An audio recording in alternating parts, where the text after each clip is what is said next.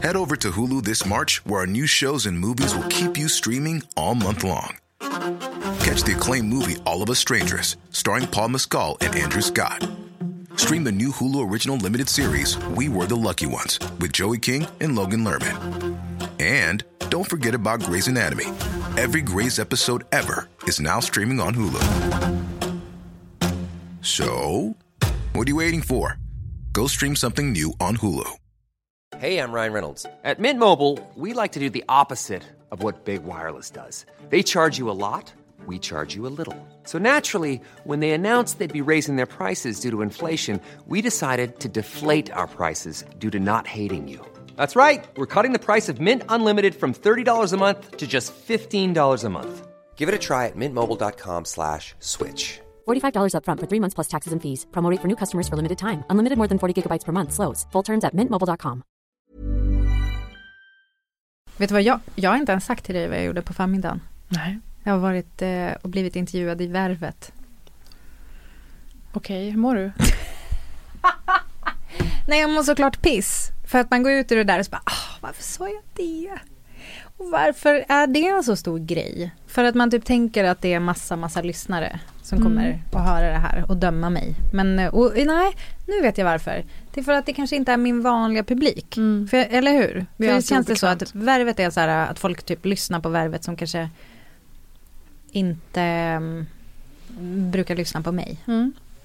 Så det var, mm, det är ju ångest så här efter. Är det något speciellt du känner att du Nej. gjort dig skyldig till? Bara, nej, alltså verkligen bara en generell ångest över så här, varför tror jag att jag är så jävla intressant att Mm. lyssna på? Vilket Eh. är ju hemskt. Alltså, och, men det är ju hela formatet, försöker Mm. jag intala mig själv. att Lyssnar man på det så vill man väl höra någon babbla Mm. om sig själv. Men var det något speciellt fokus som var oväntat i intervjun? Ja, men på kul sätt. Mm. Alltså, ehm, Kristoffer... jag tänker också att det är som lite krångligt för att jag och Kristoffer ändå...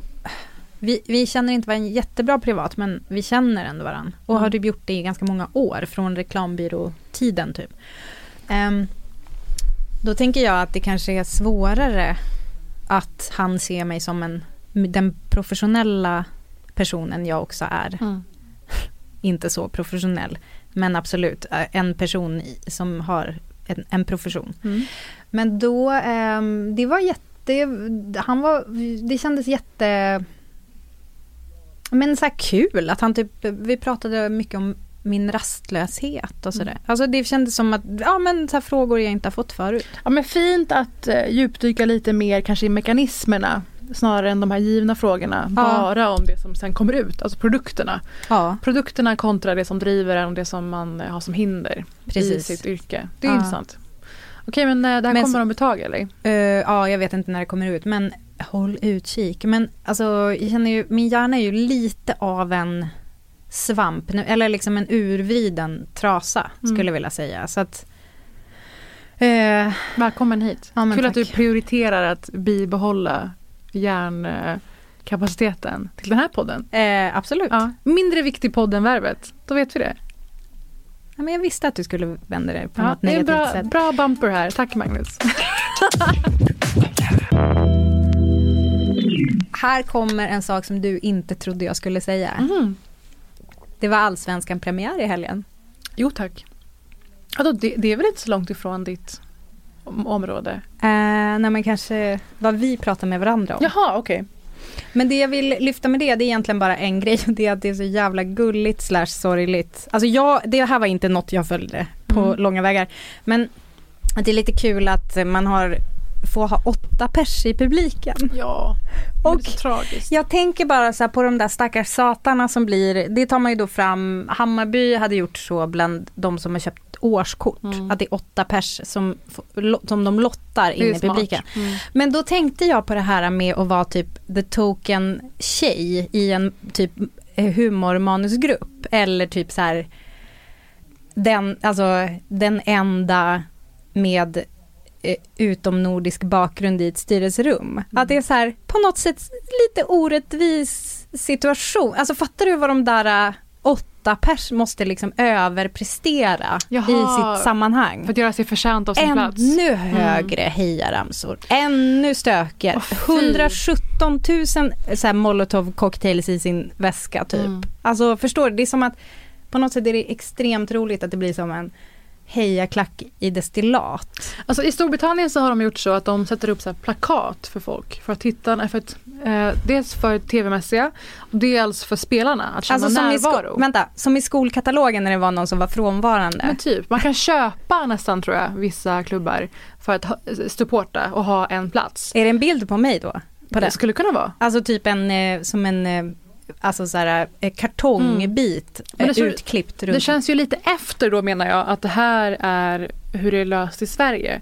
Att du menar att kartongen föredrar? Nej, att det är verkligen Väldigt tomma analogt. platser och sen åtta personer som sitter där och eh, har säkert inte så kul heller. Men gud Parisa, jag känner att jag vill veta mer om de här, Mm. för nu ser jag någon slags Wes Andersonsk eh, liksom grafisk formgivning med de här kartongfigurerna som Mm. fyller publiken. Alltså verkshöjd oklart. Ja, det är kanske inte hans brorsa då, Luke Anderson eller vad han heter, som är hans Idé ständiga god.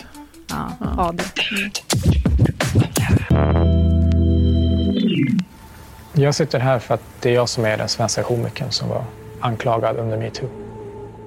Persona non grata. Ja. Har du sett den? Mm. Det är två delar. Då föreställer man sig två eh, heltimmar kanske. Ja. Det var två, kanske 28 minuter. ja, det var intressant. Men varför var det det egentligen? Ja, du menar varför sänder de inte bara en timme på en gång? Till exempel. Ja. Det, Mm. var, det tuggade på ganska likadant utöver att de hade sparat typ allt sexprat till andra halvan. Just det. Och att den andra halvan fick heta Ingen rök utan eld. Och vi kommer komma till det. Vi kommer gå in på den väldiga kritiken som har förekommit mot dokumentären dels. Mot SVT dels. Det är ju inte samma sak nödvändigtvis. Eh, och sen att bara att, att döpa den till det är att ifrågasätta den tanken. Känner jag. Eh, så vi, vi kommer komma till det men det, det heter... Ja, framförallt, framförallt också hur de pratar kring det Mm. begreppet. Eh, Men det är i två delar och eh, jag blev tillfrågad att vara med i den här dokumentären och fick ett mejl Okej. för några månader sedan. Och då innebär det att man ganska sent in på att man ska färdigställa dokumentären, att den ska bli helt klar, kommer på det här att "Ja, vi kanske borde ha lite fler röster. Jaha. Och, och i den här förfrågan så hajade jag till först för jag har nog inte uttalat mig när det begav sig 2017 under metoo Mm. om honom. Och då var det ju just eh, vår podd, just det avsnittet som jag knappt kommer ihåg att vi hade snackat om för det var en ganska liten prata. Mm. Men det var också det att, när det, att det svider mer när det är killar man förväntar sig mer av Ja, som blir anklagade. mm. Ju. Och när vi pratade om intervjun i SvD så lyfte vi ju kanske mer det mediala perspektivet. Hur det här är gjort och varför. Mm. Vi reflekterade över det personabygge han skapade i Svenska Dagbladet intervjun som var mycket om att han förlorade sina uppdrag och att han var väldigt motvillig till att ge någons känsla eller upplevelse någon legitimitet, snarare tvärtom. Att det Mm. bara var lögner och hittepå. Och synd om honom. Ja. Och eh, jag tackade ju som synes nej till den här förfrågan. Och ehm, med, för att jag kände att det var för ensidigt och att det var ett för tesdrivande format. Det var inte så Ja. utforskande och öppet. Det var väldigt så skildra vad som händer när en upphöjd person faller. Ja. Och där är ju perspektivet klart. Vem syftet är att, alltså från vems perspektiv det här ska undersöka och vem Ja. som står i fokus. En, so- en sak som där jag är lite nyfiken Mm. eftersom du och jag är ju liksom delar ju mycket på, på ett sätt men också så jag har ju som inte samma ställning som dig medialt alltså jag blir ju inte tillfrågad att vara så här eh, liksom den som ska sakkunnigt debatt, Mm. debattmässigt prata om det här. Men tycker du att det finns någonting med att eh, Kajsa Ekis Ekman ens tackar ja? Eh, för att då blir hon, hon liksom den som typ ger dem eh, check på pappret, vi har pratat med en Mm. som inte är positiv till det. Nej, till för hon, alltså så här, Kajsa är också, hon kan vara så odelat kritisk som jag inte hade kunnat vara i den här dokumentären. Nej. För att hon ju framförallt är debattör. Ja. Och nu med facit i hand så är jag otroligt glad att jag inte var med där. Just för att Ja. hennes sägningar upplevs mer som pliktskyldiga inlägg som han aldrig ställs inför. Det är flera jag gånger som hon säger frågor och saker. Mm. Varför just du Soran? Varför får du alla de här anmälningar, anmälningarna? Och att det får bara dallra i luften och Mm. kanske ta, fångas upp en kvart senare och då får han bara rycka på axlarna. Så jag känner ju det att det, det var inte en, ett, det är inte ett givande format och ett ytterligare facit är att när jag hörde programpremissen då lät det som att de skulle ha med flera olika personer från olika spår, olika han- fåror. Det kanske de hade tänkt, Och när jag, fast nu när jag men ser, alla tackade nej. men i och med att det här bara var några månader sedan så får man tolka det som att de framställde det som det till de de tillfrågade. Eller kanske inför SVT. Och att eh, jag trodde att det skulle vara flera antingen metoo-anklagade eller bara olika upphöjda personer som faller. Mona Sahlin.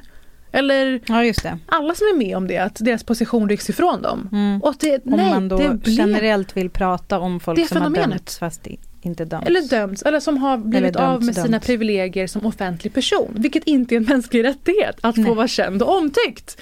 Så jag tänkte, gud vad intressant med det i sig, Ja. eventuellt. Och så blev det 17 plus 28 minuter bara med Sorans perspektiv på vad han är anklagad för. Så asymmetriska minuter också. Man blir Förstår- galen. Förstår du hur lättad det är?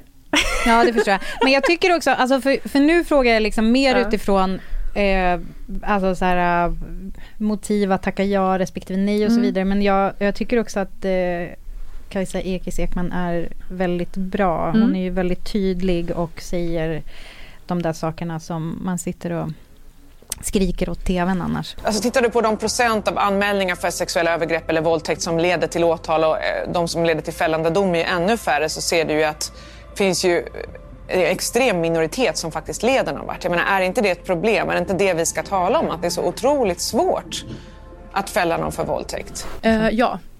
Och vi kommer komma mer till det dokumentärstrukturella. Vi kan börja med lite bakgrund. Mm. Lite kort. Um, Soran Ismail blev polisanmäld av flera olika kvinnor oberoende av varandra, som inte känner varandra och för handlingar som ska, vara, eh, som ska ha hänt under helt olika tidsperioder dessutom. Olika grader av brott, från trakasserier till övergrepp till grova anklagelser om våldtäkt med rena våldsinslag. Eh, Dessa har lagts ner i brist på bevis och vissa av dem preskriberade. SVT har lagt in en liksom ruta i dokumentären som är så här. Vi har via målsägarbiträdena sökt kvinnorna som polisanmälde Soran Ismail. Två har inte återkommit. En har meddelat att hon inte vill medverka. Och eh, Kajsa Ekis Ekmans styrka med att hon är med är att hon via sin egen plattform den här veckan har kunnat upplysa folk om att det inte stämmer. Ja, att det inte var så att alla var tillfrågade. Eh, för att det många har kritiserat i den här är ju att eh, de som har anklagats perspektiv inte kommer med. Utan det är helt och hållet offerporträtt över Sorans situation. Hur jobbigt det är när man blir anklagad för grejer. Ja. och eh, då har ju Kajsa Ekqvist Ekman lagt upp ett inspelat samtal på Instagram med en av producenterna. Där hon är rasande över att de inte kommer ha med de här rösterna. Om vi har med brottsoffren, då skulle det ju handla om vad var det egentligen som hände. Men det är väl klart ni måste reda ut det då. Ni kan ju inte en dokumentär om ett brott utan att tala om brottet. Aldrig, det kommer vi ju aldrig kunna reda ut. Det är väl klart ni kan. Ni kan ge dem en röst. Ni kan väl åtminstone låta dem få prata.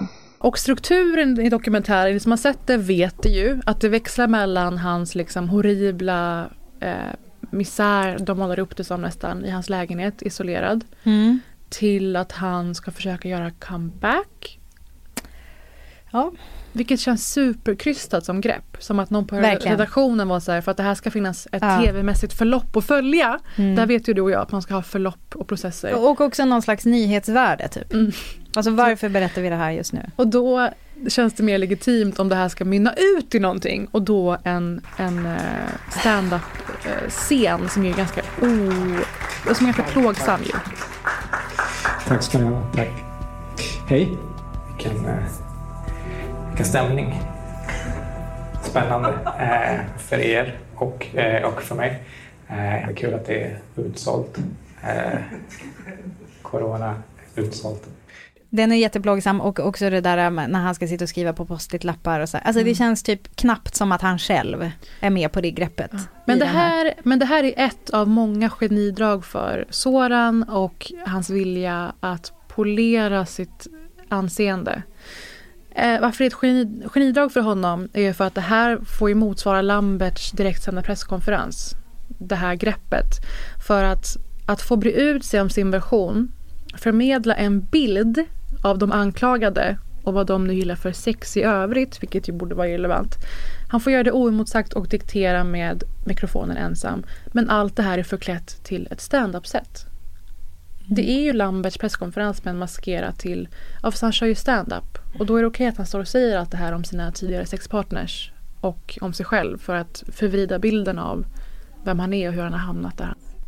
Bara för att jag inte har begått något brott så betyder det inte att allt jag har gjort har varit rätt. Jag har, eh, jag har haft sex med, med hundratals personer. Jag har haft sex med eh, flera personer samtidigt. Personer som jag har glömt, gett folk eh, smisk, spelat rollspel. Jag har varit eh, polis, granne. Jag har bundit fast folks händer med slips. Jag har gått i koppel. Eh, Jag har sagt hora, blivit ombedd att eh, komma i en tjejs hår. Ja, ni, fattar, ni hör ju, det är, det är mycket Det roliga med det är ju att det verkar som att det är typ sexuella preferenser men på något sätt så får ju han det att låta som att det var de sexuella preferenserna hos dem han låg med. Exakt. Inte sina egna. Som ju hade kunnat kanske ge honom något slags skuld. Mm. Alltså för då kan man ändå tänka så här om, du, om det är det du gillar, om du vågar stå för det, då kan du också känna att du kanske drev saker till en punkt där det inte var kul för Mm. den andra. Men inte ens det erkänner han väl, utan han säger det var hos andra, det var, han blev ombedd att göra Ombedd grejer. är det här vi hörde om att eh, han har blivit ombedd att komma i någons hår och borsta ut det. Men grejen är kanske inte så mycket vad han säger här utan varför han säger det. Och syftet är ju helt uppenbart att han vill normalisera världen dessa anklagelser har eh, skett i, Mm. i, inuti. Han vill lägga dem mot en backdrop där detta bara är ett av hundratals sexuella möten som alla har varit av samma natur. Och han vill få det till att de här kvinnorna har gått med på X och Y. Mm. De här kvinnorna har inga gränser. Varför skulle jag respektera det och det om det är så otydligt var deras gräns går? Mm. Och det är det han eventuellt framgångsrikt målar upp här. Och det är det jag menar är att han får ta sig friheten med hur han beskriver de som har anklagat honom. När han står och berättar om vilket sorts sex han har haft. Är Men det är ju inte ens säkert att det är de som anklagat Exakt. honom som har velat ha sånt här sex, utan det är en som ha, han har legat med, som har haft den här specifika requesten. Att, att ta den ur sitt sammanhang är ju ganska, alltså det är ju ganska förlöjligande på det sättet han berättar det och fortfarande utan att någon skugga ska falla på honom. Det var Men hon det som bad som om är, det. det som är så, men fast oavsett vem som bad om det, det ganska intressanta här är ju att han får ju till att det bara var kvinnor han har haft lösa förbindelser med. Och vi som har följt detta i etablerade medier, obs, vet att det också är tal om en reell relation. Dessutom. Mm. Så att där har han ju helt lyckats få det till att nej men jag var sexmissbrukande. Ja. Jag fick aldrig ligga när jag var ung. Fast han säger inte missbruk. nej, nej, alltså, nej. Du vet, Alltså, nu, det här är para, Nej. parafraserande. Han säger inte jo, jag det. vet, men jag tänker att det är viktigt. ingenting är mer bekräftande för, för mig än eh, sexuell bekräftelse. Att någon eh, vill ha sex med en. Jag vill, jag vill ligga med jättemånga människor. Och det, det vill jag förut och det vill jag... Jag tror aldrig att det kommer ändras. Jag, jag förstår att det inte är det man ska säga. Utan, men så, så, så är det för, för mig. Det finns liksom knappt något, ett enda litet halmstrå man kan ta där han faktiskt erkänner någon form av liksom, eh, skuld eller ansvar eller någonting. Men jag tror att det också skulle gynna honom. Alltså den kultur vi lever i just nu, folk skulle bara vara Mm. så här, men Paolo Mm. sa ju det i sin eh, ökända intervju med Jenny Strömstedt dagen efter att han hade Mm, blivit eh, gripen för sexköp mm. av en utsatt kvinna. Eh, att så men jag är sexmissbrukare hit och dit och då såg jag Det var så ett många... självskadebeteende. Ja. Och det är ju väldigt mycket självskadebeteende i Sorans berättelse. Men det roliga är att det här är ju självskadebeteenden som tvärt emot kvinnors går ut över andra människor. Absolut. När kvinnor svälter sig och skär sig. Så måste män eh, ägna sig åt saker som drabbar andra personer i deras Mm. omgivning. Men tillbaka till det här med hur han målar upp kvinnorna han har legat med, myriaderna av kvinnorna. Det, tankarna går ju också till tölpwashing. 100 procent. Och det är vad vi pratade om när vi pratade om Fredrik Virtanen och anklagelserna mot honom. Och hur han valde att eh, försvara eller förklara dessa. Alltså vi gick inte in på skuldfrågan där heller utan eh, vad han förmedlade kring det.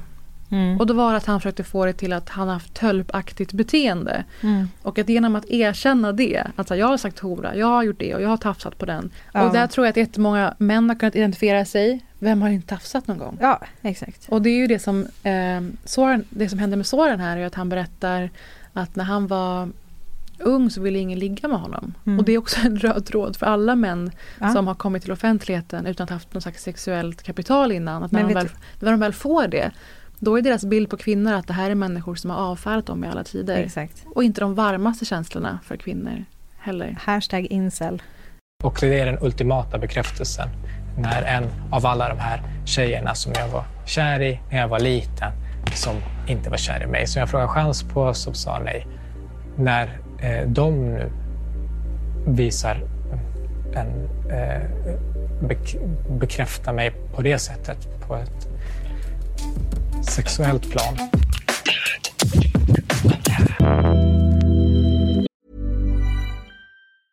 As a person with a very deep voice, I'm hired all the time for advertising campaigns. But a deep voice doesn't sell B2B, and advertising on the wrong platform doesn't sell B2B either. That's why, if you're a B2B marketer, you should use LinkedIn ads. LinkedIn has the targeting capabilities to help you reach the world's largest professional audience.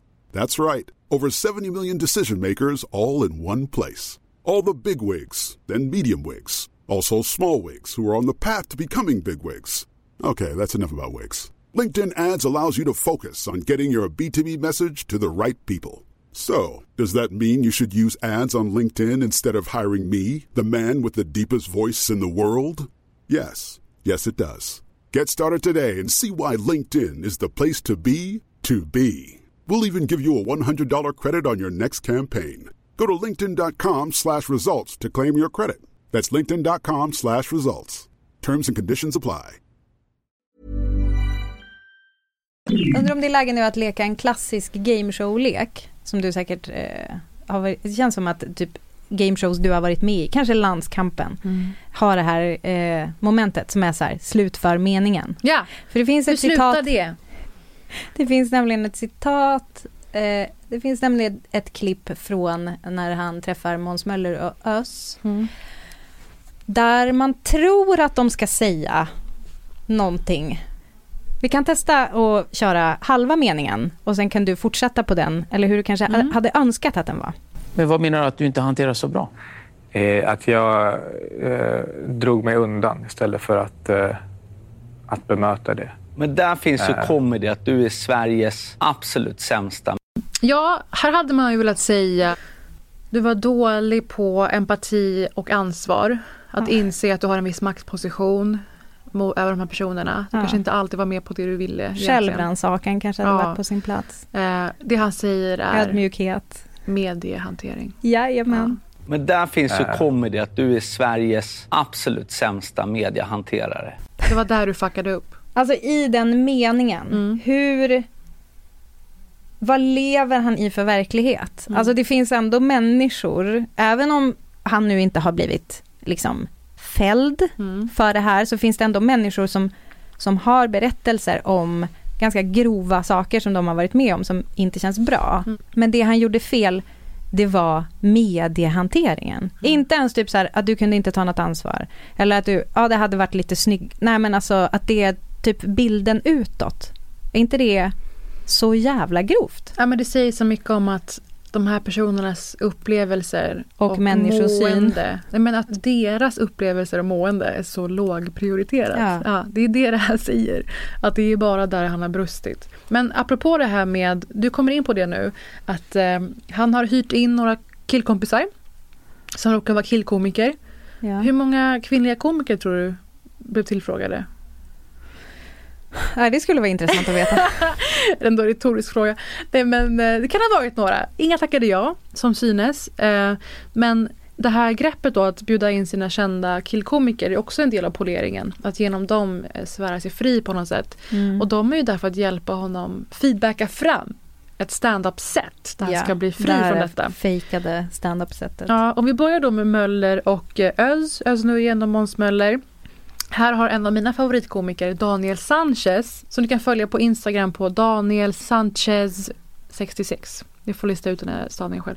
Han har gjort ett jätteroligt klipp där han går igenom allt det märkliga kring dokumentären och där Måns och Öz insats får en särskild eh, del. Okej, men Måns och Öz, det är en av Sveriges mest framgångsrika komiker. Vad bollade de fram för guldmaterial åt Soran? För jag förstod, jag visste att det som händer när man blir anklagad, eh, det blir som att eh, det är som att man går runt och luktar bajs. Och eh, det spelar ingen roll sen om man har bajsat ner sig själv eller om det är någon som har kastat bajs på en. Man går ändå runt och luktar bajs. En våldtäktsanklagelse är som att lukta bajs. Om du tror att du kan göra en comeback med det där materialet så är våldtäktsanklagelserna det absolut minsta du behöver oroa dig över. Sorans comebackförsök är mer ihåligt än järnröret som gjorde han folkkär. och så fortsätter det. Det är en annan person som var med där som kanske var lite mer överraskande måste jag säga. Kristoffer Appelqvist. Jo. Mm. Vettig, rolig, leder Svenska nyheter på SVT. Och eh, många var förundrade över att han ens var med. Och eh, det finns ett ganska olyckligt citat ju som har spridits framförallt isolerat. Och jag vill säga olyckligt citat för att jag vill ge Appelqvist en, eh, en chans på det stora hela här. Ehm, så. Och det är ju såklart när han sitter med Soran och också ska in på feedback-territoriet inför det här påstådda fabricerade standup-sättet och eh, kommer med den här sägningen. Skulle föreställningen kunna heta Alla mina knull? Många blev glada men några blev arga. Det, det, känns, eh, det känns väldigt respektlöst. Och som att man inte, för det är det som också jag, jag tycker att det behöver ta hänsyn till. är ju eh, människor som inte är glada. Ja, men det är ett ganska klassiskt sätt att porträttera kvinnor som säger ifrån gällande egentligen vad som helst. Att man är arg. Och jag tror att det är jätteintressant där. De är inte offer, de är bara jobbiga. Ja. De, de sabbar. Ja, exakt. De stör lite. Ja, och anklagar. De stör. Ja. Eh, och eh, ganska låg uppfattning och låg identifikation ju som vissa män tenderar att ha, alltså empati. Men vad det innebär att vara ett offer för ett sexualbrott. För jag tänker på det, alla de här klippen, utdragna klippen när Soran har ångest och lägger pussel och är ledsen och sitter i sin soffa hela dagarna. Och alla är bara arga på honom. Ja, Ja. då tänker jag, vi, tänk, om, tänk om den motsatta grejen skulle porträtteras. Hur man mår efter att ha varit med om någonting som inte kändes okej sexuellt. Dessutom av någon som man kanske älskar eller är kär i och är ihop med. I ett av fallen. Eh, och då- tänk dig de scenerna, men vi får aldrig se dem. För ett annat genidrag i serien är ju att Soran har med sin flickvän. Och det, jag vill inte gå in för mycket på det, det känns super eh, känsligt. Ja, men kan vi prata om varför det känns känsligt? Det känns som att jag vill inte passera några omdömen om henne. Nej. För jag, jag tycker inte hon borde ha varit med alls. Nej, jag faktiskt. känner samma. Det, var, det kändes inte bra.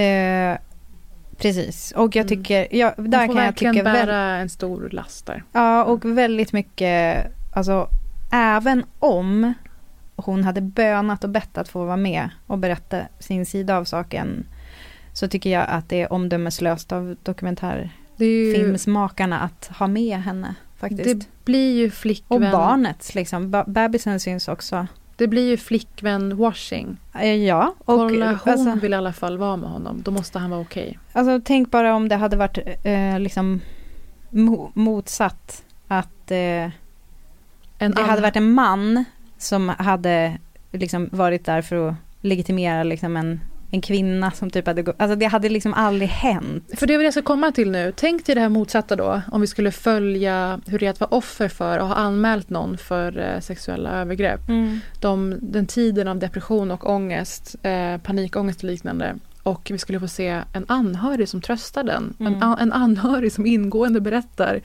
hur dåligt den mådde under den här perioden. Någons mamma, någons pappa eller som du säger, hur illa det skulle vara om det var någons nuvarande kille. Mm. Då skulle det bli en patriarkal känsla över det. Hans kvinna har blivit utsatt för övergrepp. Det finns ju den dimensionen. Men också att bara där är det så tydligt hur mycket den här är formad efter hans perspektiv och hur mycket mer flerdimensionellt och mångfacetterat det får vara. Man lyfter fram alla aspekter av hans liv och hur drabbad han är. Alltså saker som har drabbat honom utan hans inblandning Mm. framstår det som ju.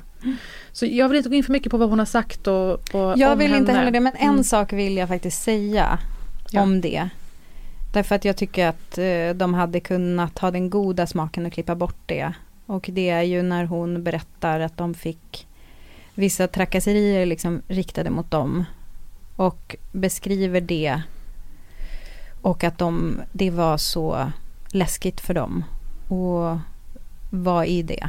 Jag tycker att det var ganska osmakligt att eh, liksom bygga narrativet kring hur liksom vad de levde i skräck kring när han ändå har blivit Anklagad. anmäld för Mm. eh, saker som också är jävligt Läskigt. läskiga och mörka. Har man varit i en situation där man samtycker till att inleda sex med någon och att den plötsligt blir aggressiv. Alltså den skräcken önskar jag ingen. Och som kvinna, eh, jag har ju pratat om det här i podden att jag dejtade någon för några år sedan som tvärvände i sin personlighet plötsligt eh, och blev jätteobehaglig. Och jag, fast det här var någon som jag kände. Mm. Den skräcken var total verkligen.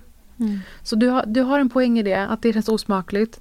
Den andra poängen i det är att de här kvinnorna som har anmält har blivit utsatta för jättehemska eh, uthängningar och eh, hat och liknande på Mm. nätet efter att de har vågat anmäla. Mm. Så det tycker jag att det saknades också helt och hållet. Det Mm. perspektivet, som så mycket annat i det här.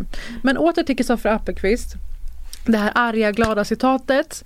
Eh, det säger ganska mycket om, jag tror att, om hur lite jag tror män förstår av vad det innebär att ha varit med om de här situationerna. Men sen så tycker jag att Appelqvists närvaro behöver nyanseras lite. Han satt ju inte bara där och sa det. Han var ju Nej. ganska utmanande mot Soran. Eh, pressade honom, krävde ganska mycket svar. Och här kommer jag till något av det sämsta med dokumentären. Att till och med idolporträttet över Jan Guillou, dokumentären vi diskuterade för några månader sedan, där han framstår som en ikon, en, en gud. Till och med där är i alla fall en reporter, hörbar reporter på plats som ställer frågor, följdfrågor, följer upp kommentarer. Ja. Eller hur? Det var någon som sa, hur menar du Janne? Ja. Janne, vad menar du nu? Alltså det här får den dokumentären att framstå som Uppdrag granskning i jämförelse. Mm. För den här dokumentären saknar helt en hörbar reporterröst. Tänkte du på det när du såg den? Jag tänkte på att den känns väldigt hårt klippt ibland. Mm. Alltså som att den är väldigt eh, liksom eh,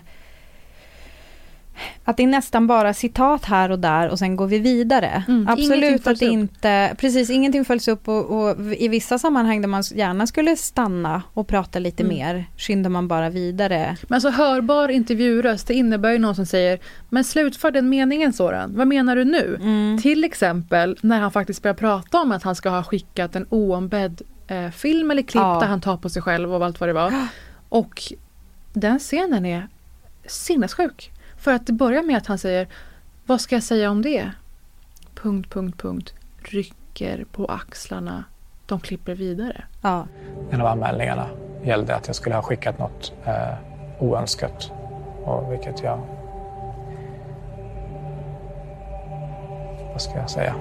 Och det här tog de upp i ett annat roligt komikergäng. Eh, Under jorden, alltså Malmö standup-klubben har ju en podcast. Och eh, Johannes Finnlaugsson och Bettina Solange var med, två av mina favoritkomiker. De har faktiskt sett den här och i senaste avsnittet väldigt roligt tar upp flera saker från ett standup-perspektiv. Men också just kring det här med, vad ska jag säga om det, och axelryckningen. Mm. Hur bisarrt det var att det tog slut där. Och så, vad ska jag säga? Eller, han, bara- och så rycker han på axlarna lite så här långsamt. Och så, vad, ska, jag- vad ska jag säga om det? Och då tänker man bara så här, vad sägs som att avsluta meningen? att, att man hade velat att SVT-reportern bara var så här, eh, vad- ja vad ska du säga om det? Ska du säga något om det? Eller ska du bara låta det där hänga i luften? Och det här landar man i att han verkar inte förstå att det är brottsligt. Exakt. Han rycker på axlarna som att det är ett pojkstreck. Mm. Oops! Och oops. Jag tänkte också det, alltså just på den där grejen, men har det varit eh, snack om sen efteråt? För det är ju liksom incriminating att han Mm. erkänner det i alla Mm. fall. Liksom berätta lite om hur, kän, hur känns det? Hur känns det att skicka det till någon som sen inte vill ha den? Hur känns det att upptäcka, oj, nej det var hur känns det? Alltså för att det jag saknar, även om han är helt övertygad om sin egen oskuld. Eh, och, och en sak som jag tycker är en viktig pusselbit här är att eh, jag läste någonstans nyligen, jag Mm. kommer inte ihåg vad, men att det var typ så här att liksom folk som medvetet gör taskiga saker mot andra, det är inte så många. Det är typ bara psykopater. liksom. Alltså när du medvetet är ute efter att skada någon. Men där du, där du liksom råkar göra, det är ju liksom den absoluta majoriteten. Det, alltså det spelar ingen roll att du kanske inte hade ont uppsåt. När du nu står inför faktumet att det var det du gjorde. Det obehagliga är att exakt det här är ju med.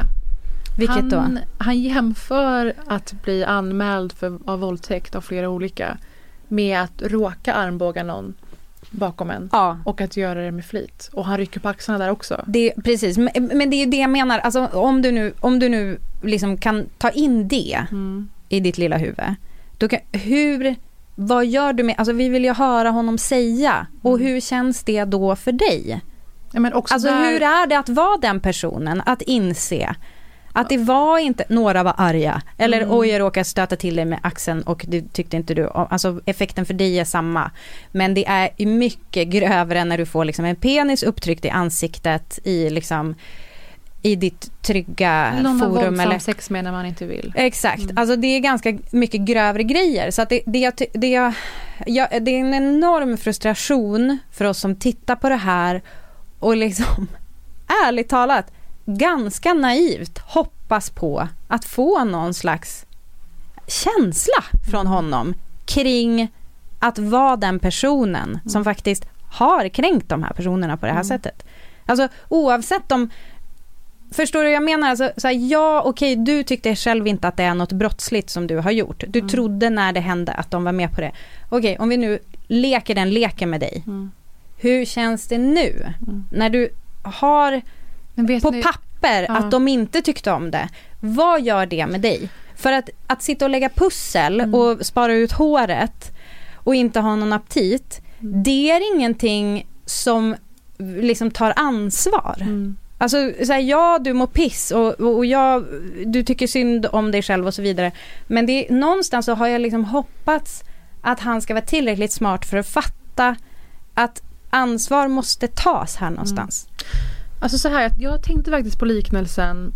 Britta, hur skulle du känna om du fick veta att sju, säger vi, olika personer från olika perioder av ditt liv hade snarlika känslor mot hur du har behandlat dem illa. Mm.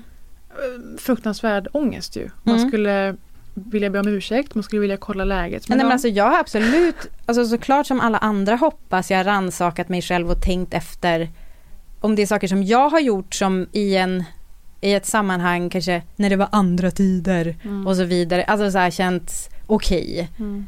Eh, alltså att det är så här, kan någon ha tyckt att det var jobbigt så här, men jag hade ju, jag hade ju, jag har så svårt att se att jag skulle göra mig själv till offer i det där. Men tänk bara om Alltså- det var från massa olika jobb, massa gamla kollegor. Jag försöker få det till en men- mellanmänsklig situation. Att det verkar vara så lite fokus på vad de har varit med om, hur de mår. Eh, och när du kommer in på skuldfrågan nu så kan vi lika gärna go there. Eh, det är ju någonting som har... Men alltså vänta, jag vill, jag vill bara också säga, jag vet inte om jag ens är inne på skuldfrågan utan jag... jag nog inne- ansvarsfrågan då? Ja, ansvarsfrågan. För om vi nu leker din lek, om vi säger att vi går med på som en, ett tankeexperiment att du inte gjorde något brottsligt. Men vad händer inuti dig? Hur känns det att vara en person som har, det, det är inte en person som har sagt, det är inte två. Det är liksom, det är ändå tillräckligt många händelser för att det här ska vara, för att du kanske ska behöva ta dig själv en titt i spegeln och så Åh, bara, herregud. någonting som jag gör Ja. blir väldigt, väldigt fel. Så här, tänk om det hade varit utgångspunkten. Soran ska försöka förstå varför han har gjort massa människor illa. och förstå varför nå- någonting i honom själv har drivit honom till det. Ja, det hade man ju tittat på. Det hade man tittat på. Ja, nu tittade vi ju på det här också. Nej, jag så vi det ska hade man tittat höga på och eh, känt att det fanns en ärlighet i det, en mognad i det och en respekt i det. Um, ansvarsfrågan, jag skrev ner lite för mig själv vad som kommer närmast en ursäkt eller någon slags självrannsakan och insikt under dokumentärens gång. Under post-it-arbetet Mm. dyker det upp en lapp där det står Vad hade jag kunnat göra annorlunda? Och man bara, du är nästan där! That's Kämpa deep på. man. Du är nästan där! Och sen också kommer en pliktskyldig utläggning när han står på scen. När han är sin mediala persona inför publik. Där han står och säger att om han har gjort någon illa så är han ledsen för det. Eh, Och de felantaganden som jag gjorde eh, ledde till att jag har gjort en massa människor väldigt illa. Och för det är jag väldigt ledsen. För det var aldrig min avsikt. Och sen då klipp till när han står behind the scenes med kamerateamet. Det är lite annan, annan ton på stämningen. Men här anklagar man ju dig för att vara våldtäktsman. Jag tänker att så här, Mm. Och det är för det att- du nästan inte vill landa i det, att det är det som är Jo, men det, anklagelsen. nej, jag tror att det som ni inte accepterar, och jag förstår det, folk inte accepterar, det är att eh, det finns vissa saker som är osanna. Och jag eh, eh, kan inte ta ansvar för det. Men vid ett tillfälle, man hade önskat att Kajsa Ekis Ekman var den som satt och pratade med Soran. Ja. Och inte som ett sånt där SVT-mötet, utan att det hade kunnat vara en av sekvenserna att de träffas. Det hade varit jätteintressant ju. Eh, Att inte massa ja-sägare och medlöpare är, spelar badminton med honom utan att han faktiskt får en debattör framför sig som är också insatt i det här. Och Kajsa säger en gång i en synk Varför just du Soran? Varför är det just du som får de här anmälningarna? Och den får också dallra i luften tills nästa avsnitt. Och det är i det avsnittet som han sen noga går igenom hur han gillar att ha sex med väldigt många personer. Och då landar det också helt fel. Mm. Det, det finns ingen likhetstecken, även om Soran försöker måla upp det som det, mellan att vilja ligga med många personer, ha sexuella preferenser som inte är svennebanan och att folk ska bli ledsna efter Ja, det. Fast hans... Och skadade. Och här kommer vi ju till hela, alltså Oops är ju genomgående för hela dokumentären. Oops, jag hade allt det här andra knasiga sexet med dem så då Ja. råkade jag gå över gränserna med de här tjejerna. Ja. Men de här tjejerna gillar ju ändå sådana här konstiga grejer så hur skulle jag veta? Mm. Oops. Han försöker få till det hela tiden. Att det är lätt hänt. Bekvämt också för honom att han säger aldrig rakt ut att det heller har gått snett. Han, han säger bara, han berättar olika sexuella preferenser hos de han har legat med. Ja, lite som de själv. som Mm. han har gjort. Ja, fast alltså när han pratar om det, då är det väl, det är Jag har lite... gett dem smisk, jag har... Ja, men du, tonen är ganska mycket att, han rycktes med? Han eller? rycktes med. De var Tonen är, tonen är... De tog en oskuld Han från var- parlamentet och de förvandlade honom till den här mannen. Och det Är där narrativet, alltså det där är eh, en sak som jag känner igen från det. Eh, om jag bara ska dra en liten snabb parallell till en annan grej jag har konsumerat eh, de senaste veckorna är så här. Det finns ju en kultur nu i, i poddar, nej men att man ger upprättelse till sådana här eh, lite trash eh, snackade personligheter som Alltså You're wrong about podcasten som är briljant. De har ju gjort några avsnitt. Både liksom moderna personer, personligheter eh, som Anna Nicole Smith som är ett avsnitt jag lyssnar på nu eh, och också typ Marie Antoinette. Mm. Eh, men så här, hur, och Lina Dunham har ju också en podcast som heter C-word som syftar på crazy, alltså kvinnor som man har kallat galna, alltså typ Left Eye Lopez och så vidare. Alltså som bara så här, de kanske inte var så galna ändå. Det kanske var så här narrativet som byggdes kring att de var typ kvinnor som levde. Och med Anna Nicole Smith, jag vet inte om du sitter på någon info kring den här gubben hon gifte sig med. Men alltså han porträtterades ju, och jag, jag känner själv att det var det här jag köpte, att han var som någon slags hjälplös gubbe som hon bara slog sina klor i. Men snälla, Nikolaj han- Ceausescu. Det Men var som hans att- frus fel. Eller Jelena. Ja men du ser, alltså så här, det, som att han inte hade någon egen makt överhuvudtaget. Hon var bara liksom en manslukerska som ville Ja. åt hans pengar. Och lite, alltså Soran försöker vara den killen i det här. Eller rättare sagt så här, Oskulden förlåt. i parlamentet. Dokumentären vill berätta Sorans historia så. Mm. Att och de här olika tjejerna som bara erbjöd liggning till höger och vänster och det var konstigt sex men han, ja okej, han bara oj vad, vad skumt men jag är med på det då. Summa summarum, om en kvinna skulle, som anklagar någon för sexuella övergrepp, skulle stå och räkna upp sina preferenser på det här sättet, hur många hon har legat med, att hon älskar att ligga med hundratals män. Mm. Det hade påverkat hennes trovärdighet Alltså, vi, vi skulle inte... negativt, Ja. katastrofalt. Nej men alltså. Och när Det Soran gör gå. Det, då blir det att det stärker hans trovärdighet. Är det intressant hörni? det är Han intressant. gör det för att bygga sitt case. Dela Ja. med sig av sina preferenser och hur hans sexliv har sett ut. För att det då motiverar att sådana här saker lätt händer vid så många sexuella möten. Mm. Det stämmer inte. Och sen bara en sista grej. Kritiken i stort har varit att SVT som ska vara opartiska Folk menar på att, att genom att de publicerar det här snarare gör sig partiska till att driva anklagade mäns agendor och teser och väldigt mycket ur deras porträtt sympa, så sympatiskt bygga deras porträtt och deras liv, hur de är drabbade och utsatta och helt ta bort offerperspektivet. Mm. Och det här tror jag att SVT på vissa sätt har tagit till sig, absolut. Och det här är ju en falang SVT Göteborg som har gjort. Man ska inte döma ut hela SVT. Det är inte så att det sitter 800 personer i ett rum och bestämmer att ja, Nej. vi kör dokumentären. Men det är ändå Lambertsveckan, alltså det, eller det är ju typ samma, i samma liksom veva Mm. som det kom ut som Verkligen. Och vi brukar ju finns. nämna att Aziz Ansari är en komiker som vi gillar som eh, öppnade sin ställa special efter att han blev anklagad under metoo för att ha tjatat och kladdat på en tjej på en dejt hemma hos honom. Alltså inte i närheten lika allvarliga brott som det rör sig om i Sorans fall. framförallt inte lika våldsamt. Exakt. Eh, han öppnade ju sin ställa special på det här sättet då.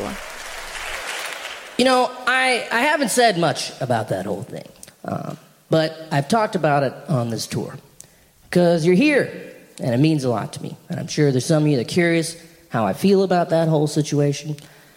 And uh, it's a tricky thing for me to answer because I felt so many things in the last year or so. There's times I felt scared, there's times I felt humiliated, there's times I felt embarrassed. And ultimately, I just felt terrible that this person felt this way. And after a year or so, I just hope it was a step forward. And it moved things forward for me, it made me think about a lot. I hope I become a better person. And I always think about a conversation I had with one of my friends where he was like, you know what, man? That old thing made me think about every date I've ever been on. And I thought, wow, well, that's pretty incredible.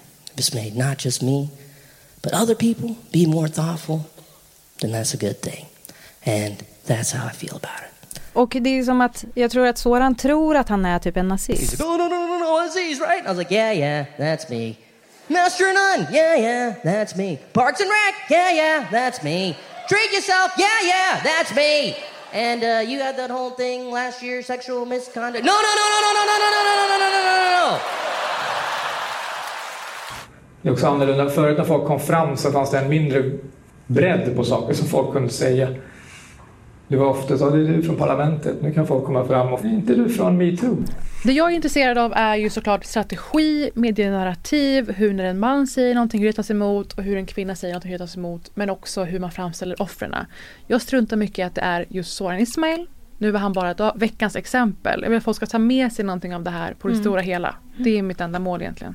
Och egentligen tycker jag, hur mycket, hur, hur mycket skadar egentligen en man när han liksom gör sådana här saker jämfört med hur mycket det skadar en kvinna till exempel köpa en fucking Toblerone. Hur villig är en kvinna att anmäla ett sexualbrott efter det här? Och Mm. efter Lamberts och efter allt som någonsin har hänt? Det är en mätare som vi ofta tar upp som jag tycker är lika relevant den här veckan. Tack för det Paris Amiri. Tack för det, vi älskar er. Vi finns på Instagram, Britta och Parisa. Nu måste vi lämna över studion Till Agneta Sjödin! Så vi älskar er. Vi älskar er. Puss och kram, hej. Head